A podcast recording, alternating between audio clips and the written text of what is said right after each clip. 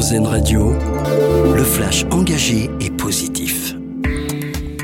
Emmanuel Macron appelle les pays du G7 à mettre fin au charbon avant 2030. Le chef de l'État l'a dit cet après-midi à la tribune de la COP28 à Dubaï. La poursuite des investissements en faveur du charbon est une vraie absurdité selon le président français qui souhaite engager un virage absolu pour en sortir.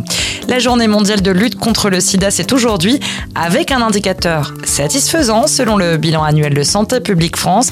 L'an passé, le nombre de dépistages a dépassé ses niveaux d'avant Covid. Alors que le froid s'installe, les autorités mettent en place des mesures pour protéger les plus fragiles. Dans le département du Nord, par exemple, le préfet a annoncé l'ouverture de places supplémentaires d'accueil pour les sans-abri. Les maraudes vont également être renforcées. La préfecture rappelle par ailleurs les bons réflexes. Si vous voyez une personne en difficulté, il faut impérativement contacter le 115. Un jury 100% féminin pour l'élection de Miss France le 16 décembre prochain à Dijon. TF1 a dévoilé aujourd'hui les personnalités qui le composeront.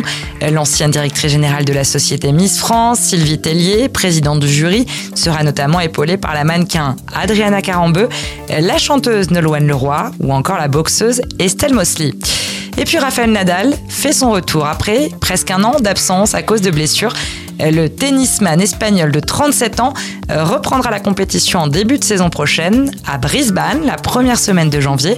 Un tournoi qui sera pour lui l'occasion de se préparer avant l'Open d'Australie dans la foulée. Enfin, mettre le sport au service de l'accompagnement dans la maladie, c'est le but poursuivi par l'association Rubies. C'est notre dossier solution du jour, une association créée par des soignants à Toulouse qui incite ses adhérents, les femmes atteintes d'un cancer du sein, à faire de l'activité physique de façon adaptée à leur traitement. Il existe aujourd'hui une vingtaine d'antennes de cette association dans toute la France.